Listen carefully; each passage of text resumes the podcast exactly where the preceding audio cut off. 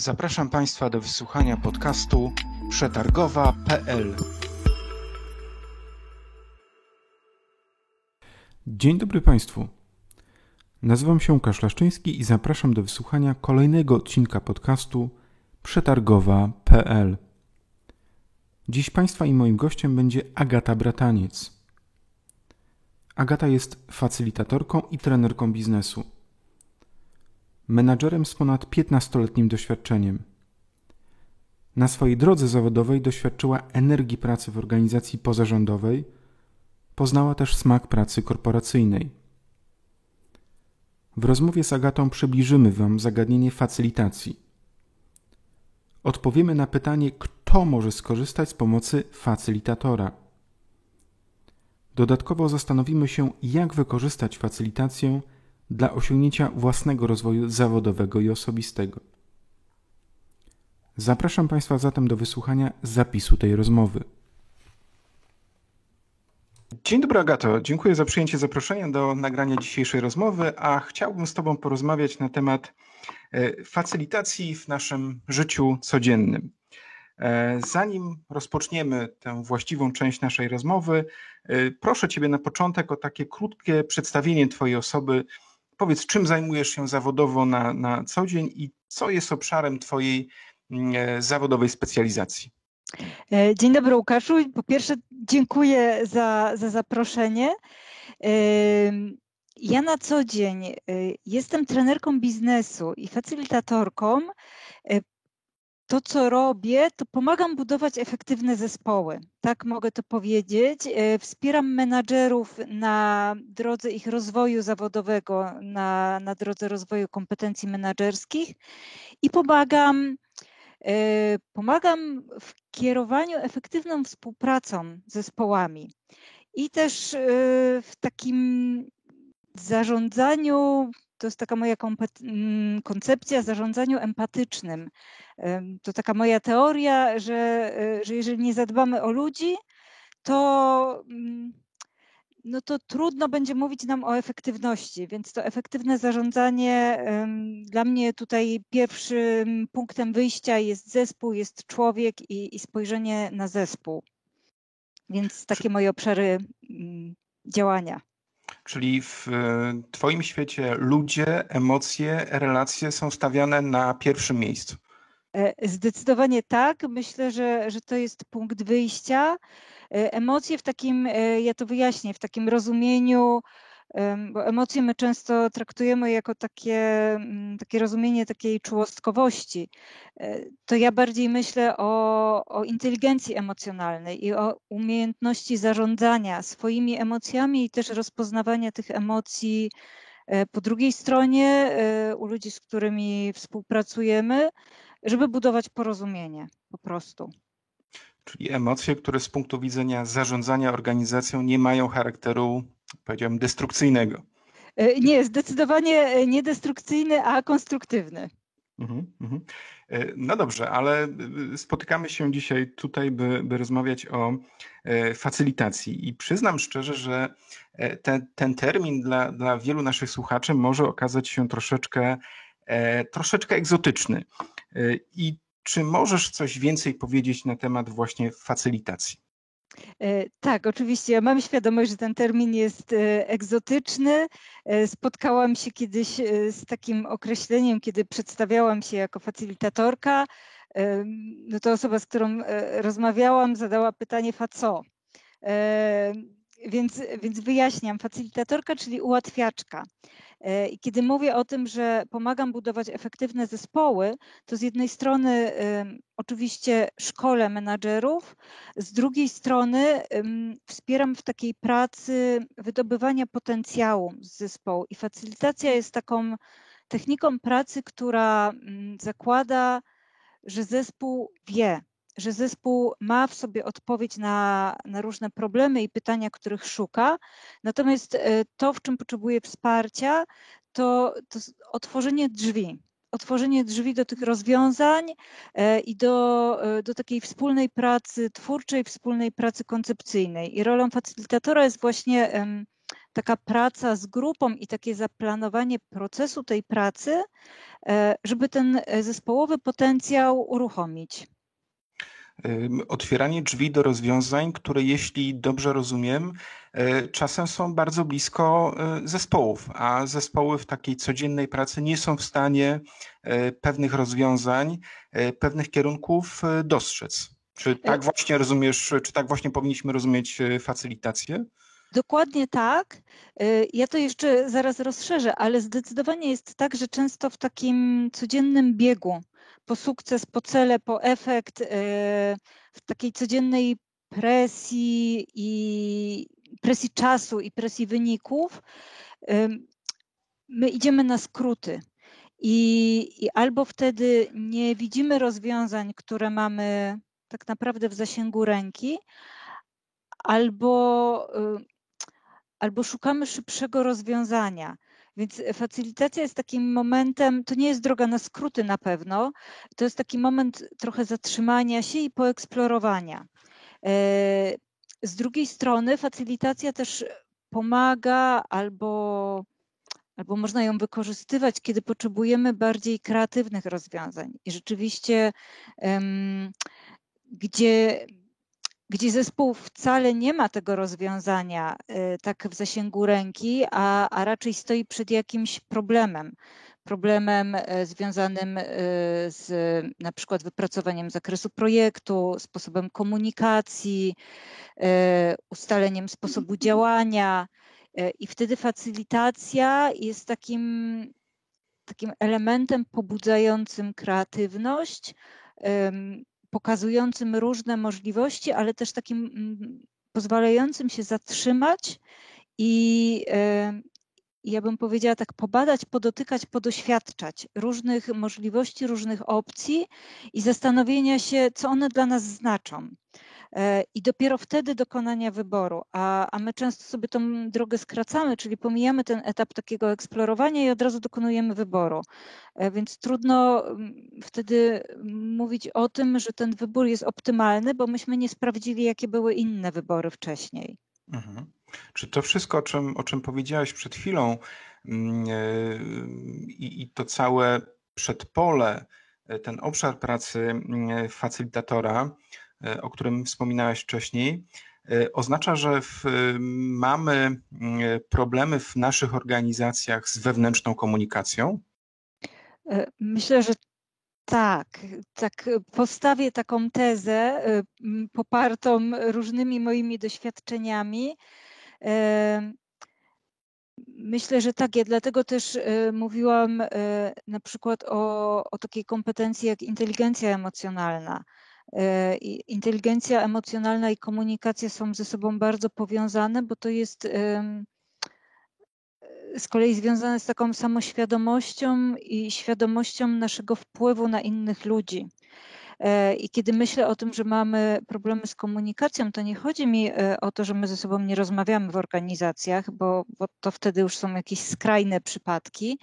Natomiast, że w tej komunikacji czasami zapominamy, że powinniśmy dążyć do wspólnego rozwiązania, a bardzo stoimy na swoich pozycjach i bronimy swoich pozycji. Więc to jest taka bardzo komunikacja nastawiona na siebie, a nie na znalezienie rozwiązania, które będzie dobre dla wszystkich. Aczkolwiek zdarza się faktycznie tak, że zapominamy ze sobą rozmawiać i że bardzo skupiamy się na zadaniach, jest bardzo duża presja na wynik, a nie ma tego aspektu takiego, który my potrzebujemy jako ludzie, czyli po prostu czasami przegadania czegoś. Tak, ale odnoszę wrażenie, że czasem faktycznie jest tak, jak wskazałaś wcześniej, że mówimy dużo w tej przestrzeni werbalnej, dzieje się bardzo wiele, natomiast za tym płynie stosunkowo niewiele treści. Chciałbym teraz zapytać o rzecz, która gdzieś tam wybrzmiała już przed chwileczką w trakcie naszej rozmowy, ale chciałbym to jeszcze raz bardzo wyraźnie podkreślić. Dla kogo jest adresowana facylitacja? Kto konkretnie może czerpać z niej największe korzyści? Czy są jakieś rodzaje organizacji, jakieś rodzaje zespołów, którym facylitacja jest w stanie przynieść największą wartość dodaną? Ja powiem tak, że myślę, że nie ma zespołu, w którym ona nie przyniesie wartości. Tak bym odpowiedziała na to pytanie, natomiast komu przyniesie największą wartość? Największą wartość przyniesie tym zespołom, które na czymś utknęły, które szukają rozwiązania i czują, że kręcą się trochę wkoło siebie i że powtarzają pewne schematy, albo czują, że potrzebują wypracować jakieś rozwiązanie, które będzie bardziej innowacyjne, bardziej innowatorskie i nie potrafią przekroczyć jakiejś takiej granicy. Zazwyczaj to jest jakaś granica mentalna, która nie pozwala pójść do przodu. I to mogą być różne obszary, bo to może dotyczyć zarówno wypracowywania koncepcji produktu, koncepcji usługi, to może dotyczyć zakresu projektu, może dotyczyć sposobu współpracy, projektowania doświadczeń klienta. Facylitacja też trochę czerpie z metody design thinking, więc to są dwa takie podejścia, które można powiedzieć, że się uzupełniają, a mają na celu bardziej otworzenie się na inne sposoby myślenia i takie, jak to się ładnie po polsku mówi, out of the box, tak? Czyli myślenie trochę poza szablonem, poza tym, co my już znamy tak naprawdę. Facylitacja pozwala wyjść trochę dalej. Czyli też takie wychodzenie, ja bym to powiedział, poza taką swoją życiową, poza strefę swojego życiowego komfortu, czy też zawodowego. Trochę tak można to powiedzieć, że to jest takie zrobienie kroku do przodu. Czasami kroku w bok, to też pozwala nabrać innej perspektywy. Ale Agato, chciałbym, żebyśmy tutaj się chwileczkę dłużej zatrzymali i zapytam wprost o takie kwestie warsztatowe dotyczące twojej pracy w roli facylitatora. Otrzymujesz telefon, otrzymujesz maila od swojego potencjalnego zleceniodawcy, który sygnalizuje, że ma problem w organizacji, w zespole, który ma problem w realizacji projektu, procesów. Od czego zaczynasz? No, zakładam od takiej bezpośredniej komunikacji, wizyty, ale jak to wygląda w szczegółach? Tak, jak gdybyś mogła to przedstawić tak krok po kroku. Moim pierwszym pytaniem jest zawsze pytanie o to, jak dana osoba definiuje problem. To jest jakby... Przyznaję, że często to są bardziej objawy niż prawdziwe problemy, natomiast to jest taki mój punkt wyjścia i moje podstawowe pytanie, ale to, do czego przechodzimy dalej, to jest tak naprawdę ustalenie oczekiwań i o czym... Bo powiedziałabym tak, jak wcześniej pytałeś, dla kogo jest facylitacja, to ja z jednej strony uważam, że dla wszystkich, ale też mam takie poczucie, że nie każdy jest gotowy na facylitację i też różnie można sobie tą pracę wyobrażać. Dlatego ja też staram się wyjaśniać, na czym polega w ogóle praca facylitatora i na czym polega taka sesja, która jest sesją facylitacyjną. Dlatego, że facylitacja zakłada, że zespół wie i że on ma tą odpowiedź w sobie. Co z kolei zakłada, że facylitator jest bardzo neutralny. On nie podpowiada, on nie ocenia tego, co zespół wypracowuje, czyli nie ma takich komentarzy, o świetnie wam to poszło, a to jest w ogóle najlepsze rozwiązanie. To jest ta droga. Tak, to nie. Facylitator nie może sobie na to pozwolić, dlatego że to zespół ma nadać wartości. I zespół ma sam ocenić, co dla nich będzie dobrym rozwiązaniem. Czyli tutaj punktem wyjścia jest tak naprawdę zaufanie i coś, czego my, myślę, wydaje mi się, że to jest taka polska kultura, że my sobie nie ufamy, ale nie mówię o takich wzajemnych relacjach, ale że ja nie ufam sobie, czyli Agata nie ufa Agacie, tak bym powiedziała, że nie wierzymy, że mamy w sobie ten potencjał i że my możemy. I często czekamy na te podpowiedzi, często czekamy, aż nam ktoś wskaże kierunek i mało korzystamy ze swoich zasobów.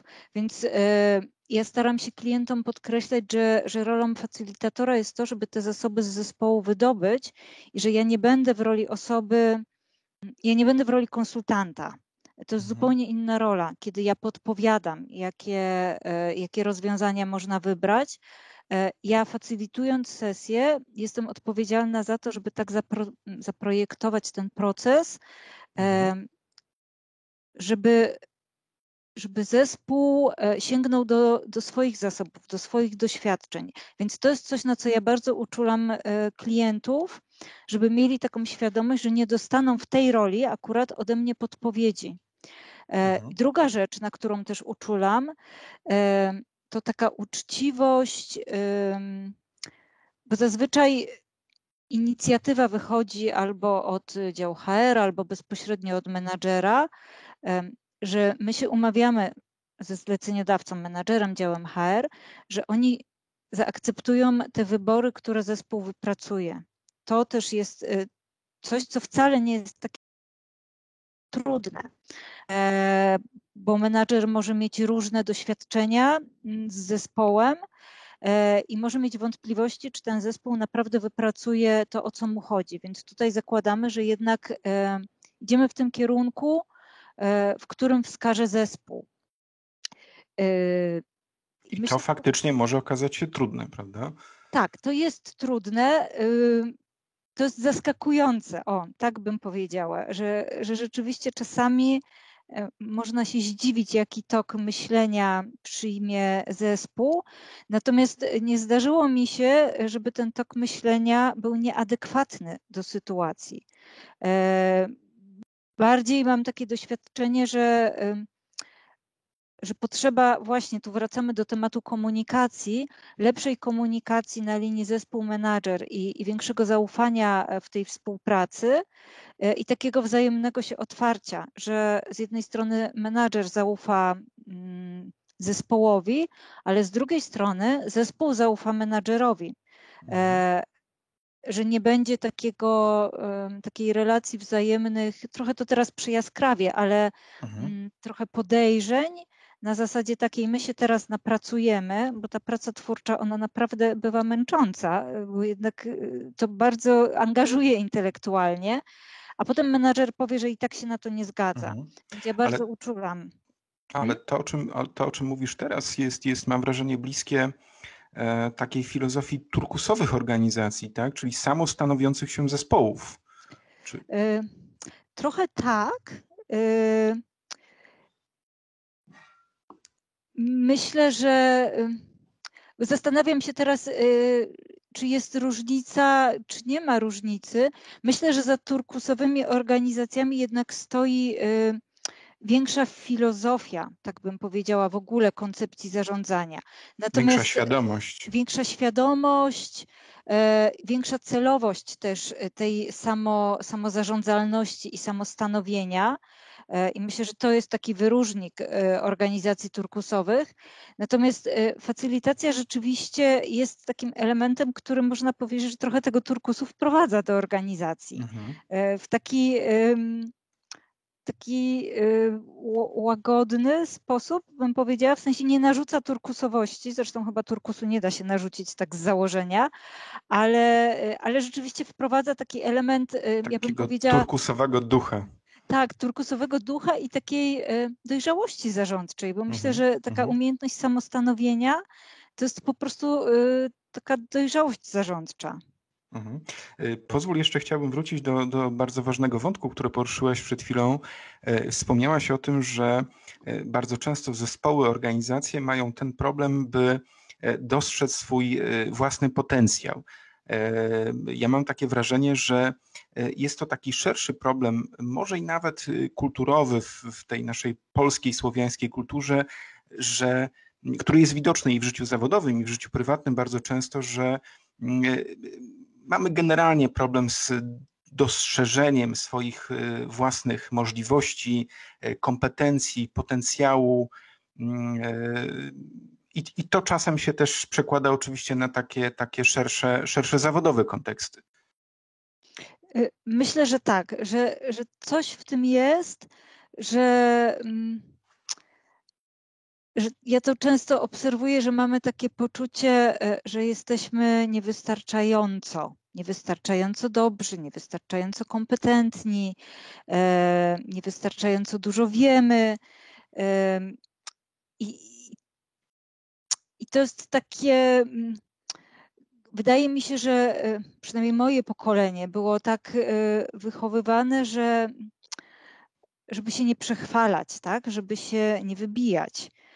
A ja myślę, że czym innym jest takie sztuczne przechwalanie się i taki przerost formy nad treścią, a czym innym jest po prostu kontakt z tym, co mamy w środku, ze swoimi zasobami, ze swoimi kompetencjami, ze swoimi zdolnościami, ze swoimi jakimiś naturalnymi umiejętnościami, które często wychodzą spontanicznie i wcale nie są uświadomione.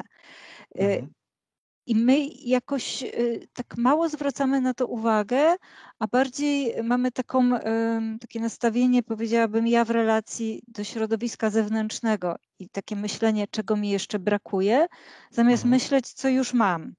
Co mogę dać. Tak, co mogę dać, bo ja to mam, tak? I też jak myślę, bo jak mówimy o tym takim docieraniu do swojego potencjału, to co ja też obserwuję i z czym bardzo, bardzo walczę, to taki model rozwoju kompetencji, który ja nazywam równaniem do zera. Czyli kiedy my patrzymy na swoje kompetencje, czy to indywidualne, czy zespołowe, to pierwsze, nad czym się zastanawiamy, to czego nam brakuje. No i ja to porównuję do zasypywania dołów. Jeżeli ja znajdę takie 3 doły i je zasypię, to zrównam się do poziomu gruntu, tak?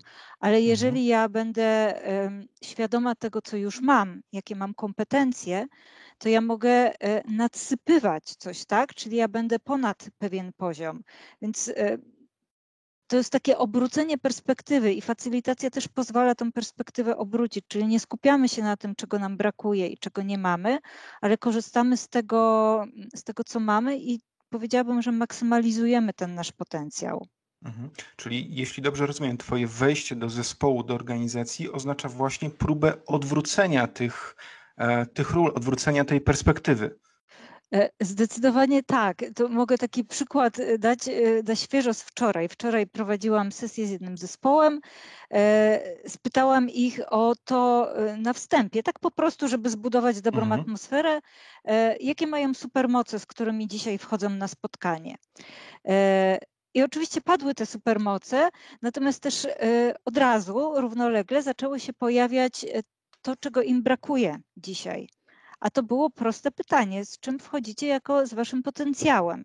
I ja oczywiście nie chcę deprecjonować tego, że oni mieli w sobie jakieś też poczucie braku, tylko pokazuję, że nam się to od razu włącza, że od razu przerzucamy się, tak głęboko zakorzenione, prawda? Od razu się przerzucamy na to, czego nie mam, czego nie wiem, czego nie umiem, zamiast pomyśleć to, co mogę zrobić z tym, co mam i jak to wykorzystać. Agato, chciałbym zapytać jeszcze o następującą kwestię, ponieważ na przetargowa.pl zajmujemy się w głównej mierze edukacją w obszarze zamówień publicznych, ale robimy to, mam wrażenie, w sposób taki mocno wyróżniający się, ponieważ zwykliśmy powtarzać, że zamówienia publiczne to dla nas takie 3 filary, 3 elementy: ludzie, prawo i procesy.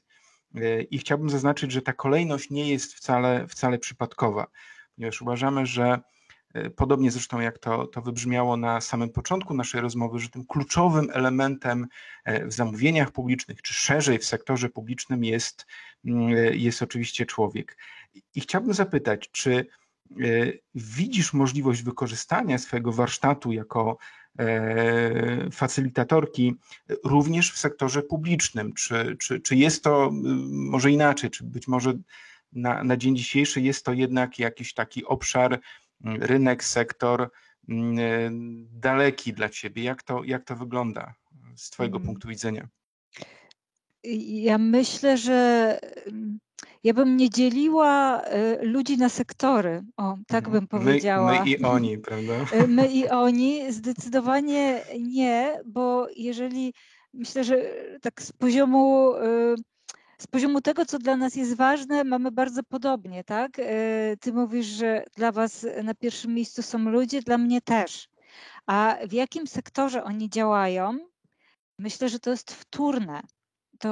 To jest taki mój pierwszy komentarz. Dlatego ja nie myślę, że jest jakieś ograniczenie związane z facylitacją dotyczące branży albo sektora. Myślę, że bardziej skupiłabym się na tym, jakie problemy są do rozwiązania, albo na jakie pytania potrzebujemy znaleźć odpowiedź, albo gdzie czujemy, że powtarzamy jakiś schemat, albo że nasze rozwiązania być może już nie są adekwatne do sytuacji, do potrzeb rynku. I tam zastanawiała się, czy facylitacja jest dobrym rozwiązaniem, czy nie, bo oczywiście to nie jest też rozwiązanie na wszystko, ale nie dzieliłabym na sektory. Myślę, że sektor publiczny, mam nadzieję, że tutaj nie będzie to żadną gafą z mojej strony, ale powiedziałabym, że jest sektorem takim jak każdy inny, czyli też spotykamy się z drugim człowiekiem, też musimy się komunikować, też szukamy sposobu, żeby zrobić coś lepiej. I prawdą jest, że sektor publiczny kojarzy się z procedurami, z ograniczeniami prawnymi, no ale taka jest natura rzeczy akurat tego sektora. Więc myślę, że te ograniczenia albo te wymagania to jest coś, co powinniśmy zaakceptować jako taki kontekst organizacyjny i zobaczyć, co możemy zrobić w środku, żeby tutaj podnieść jakość współpracy, bo ja jednak myślę, że sektor publiczny to jest sektor współpracy i czasy relacji petent, a organizacje minęły, tak, że teraz na to inaczej patrzymy. Pozostaje mi tylko potwierdzić, bo zgadzam się w całej rozciągłości z Tobą, że ten sektor publiczny, już skoro tak go sobie nazwaliśmy, a szczególnie samorządy, opierają się czy zasadzają się właśnie na tej komunikacji między urzędem, aczkolwiek nierozumianym w jakiś sposób pejoratywny, a obywatelem, mieszkańcem danej wspólnoty, więc jakby ta komunikacja moim zdaniem jest wpisana w DNA tego obszaru, tego sektora. Natomiast gdzieś tam podświadomie, nie wiem czy słusznie, czy może nawet intuicyjnie, mam wrażenie, że częściej jednak biznes do ciebie puka z prośbą o pomoc, o rozwiązanie takich czy innych problemów, niż ta strona publiczna. No tak jest, ale myślę, że to jest jakaś zaszłość, jakiś sposób myślenia, który mamy też odziedziczony, powiedziałabym, z zamierzchłych czasów. Czyli, bo to jest takie bardzo schematyczne też myślenie. Biznes wie, że może, więc puka. Ale pytanie, dlaczego nie może pukać sektor publiczny? Ja nie mam na to odpowiedzi. Bardziej się zastanawiam, czy sektor publiczny jest świadomy, że może korzystać z takich możliwości i że to nie są możliwości zarezerwowane tylko dla biznesu. Bo nie ma żadnych takich obiektywnych przesłanek, które by mówiły, że sektor publiczny nie może zapukać. Mało tego, wiem, że sektor publiczny też korzysta z takich rozwiązań, bo to nie jest tak, że to są rozwiązania absolutnie obce sektorowi publicznemu. Myślę, że jest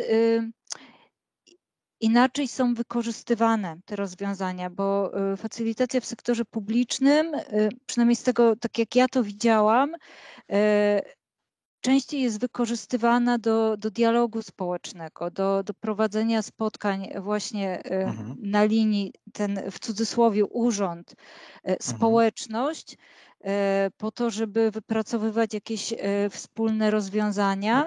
Pobudzać partycypację społeczną. Tak, dokładnie. I budować takie właśnie porozumienie i współpracę, tak? Że z jednej strony rzeczywiście ta partycypacja, z drugiej strony takie poczucie, że to nie jest partycypacja na siłę, ale że to jest partycypacja, z której dwie strony korzystają. Że to nie jest, że ta społeczność, ona nie musi sobie wywalczyć tego prawa, ale że dzięki zaangażowaniu społeczności sektor publiczny zyskuje.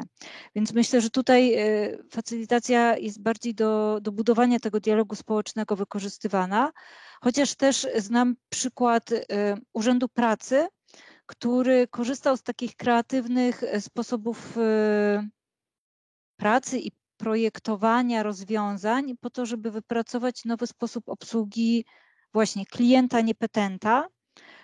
No i ja, kiedy słyszałam tę opowieść, byłam zachwycona, że oni w ten sposób zaprojektowali, no, w języku biznesowym powiedzielibyśmy ścieżkę doświadczeń klienta. Tak? Myślę, że Urząd Pracy nie kojarzy się akurat ze ścieżką doświadczeń, natomiast mnie to, słysząc właśnie o tym, jak oni to wdrażali, pomyślałam, że jest to bardzo innowacyjne i że bardzo, bardzo zmienia relacje, zwłaszcza w takiej trudnej relacji jak Urząd Pracy, osoba, która tej pracy poszukuje. Bardzo nie lubię słowa bezrobotny, bo jest dla mnie takie stygmatyzujące. I myślę, że to jest w ogóle też taki przykład, który pokazuje, że sektor publiczny może być innowacyjny, jest innowacyjny i że może projektować rozwiązania z wykorzystywaniem właśnie tych technik i tych narzędzi, którymi posługuje się biznes. I tutaj, podsumowując ten wątek, chciałbym tylko dodać, że warto mówić, warto edukować chociażby w obszarze facylitacji, żeby pokazać właśnie, że tak jak powiedziałaś przed chwileczką, że te rozwiązania, które są od dawien dawna stosowane w biznesie, są w równie dobrym i możliwym stopniu do wykorzystania też w tym obszarze, w obszarze publicznym. Kończąc tą naszą rozmowę, chciałbym zatrzymać się, Agato, na chwileczkę jeszcze na Twojej stronie internetowej Powiew możliwości.pl i wspominasz na tej stronie internetowej, opisując swoją osobę, że poznałaś smak pracy korporacyjnej. To jest jedna rzecz, a druga rzecz, że te Twoje doświadczenia z korporacją spowodowały, że w tej korporacyjnej rzeczywistości, jak sama zresztą tam piszesz, w open space'ach, w KPI-ach i deadline'ach widzisz jeszcze bardziej ludzi, widzisz złożoność relacji, złożoność też motywacji. I mam wrażenie, że tak, może i nawet przerysowywując to troszeczkę, pokazujesz świat wartości. Chciałbym właśnie o te wartości jeszcze na koniec zapytać. Jakie dla Ciebie są najważniejsze wartości, o których Ty pamiętasz ciągle w tej zawodowej rzeczywistości? To jest trudne pytanie tak, na trudne koniec. Pytanie duży na kaliber. Koniec. Duży kaliber. Ja myślę, że dla mnie wartością jest po prostu drugi człowiek. Mnie ten drugi człowiek ciekawi i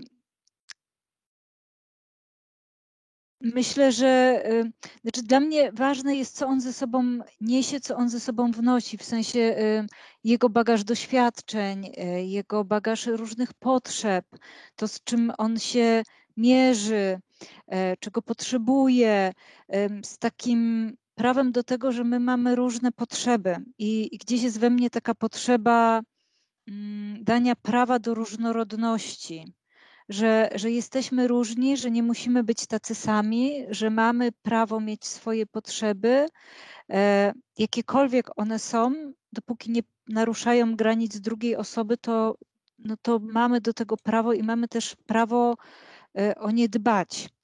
Mamy prawo dbać o swoje granice, więc dla mnie tą wartością jest człowiek jako taki byt, o który trzeba zadbać, bo myślę, że to, o czym my też zapominamy w ogóle w takim środowisku zawodowym, naprawdę niezależnie od branży, to, że tak bardzo kładziemy nacisk na realizację celów i wyniki i to się stało w ogóle absolutnie najważniejsze, a zapominamy, że te wyniki realizują ludzie.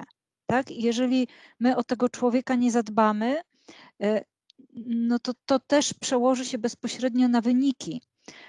Więc kiedy ja też mówię o zarządzaniu empatycznym, to zwracam uwagę, że to jest model zarządzania, który bezpośrednio przekłada się na efektywność. I myślę, że też to nasze doświadczenie pandemii i tej trudnej, no szalenie trudnej dla wszystkich sytuacji, pokazuje, jak ważny jest ten element ludzki i jak ważne jest to, żeby zadbać o siebie w różnych obszarach i też, że to organizacje i znowu niezależnie od branży i sektora też powinny dbać o swoich pracowników, o swoich współpracowników, że potrzebujemy równowagi. No ja myślę, że te trudne doświadczenia ponad roku już minionego właśnie dobitnie to pokazały, że ta inwestycja w człowieka jest, przepraszam za wyrażenie, po prostu z punktu widzenia organizacji opłacalna, czy jest tym właściwym kierunkiem. I Agato, no, mam wrażenie, że w ten sposób tą naszą rozmowę zamykamy taką klamrą i wracamy do początku naszej rozmowy i do podkreślenia tego, że najważniejszy jest człowiek w każdym obszarze, w każdej branży, bez znaczenia czy funkcjonujemy w biznesie, czy w tym obszarze publicznym. Dziękuję bardzo, Agato, za rozmowę, za te myśli i inspiracje. Mam nadzieję, że nie ostatnią rozmowę, ponieważ na temat facylitacji, tak jak sobie to podkreśliliśmy, warto mówić, warto edukować. Myślę dla dobra nas wszystkich, dla pokazania właśnie tej różnorodności, która buduje potencjał. Zdecydowanie. Ja również dziękuję za rozmowę i naprawdę zachęcam wszystkich Państwa do tego, żeby uwierzyć w swoje możliwości. Szanowni Państwo, i moim gościem była Agata Brataniec. Dziękuję. Dziękuję bardzo. Do usłyszenia.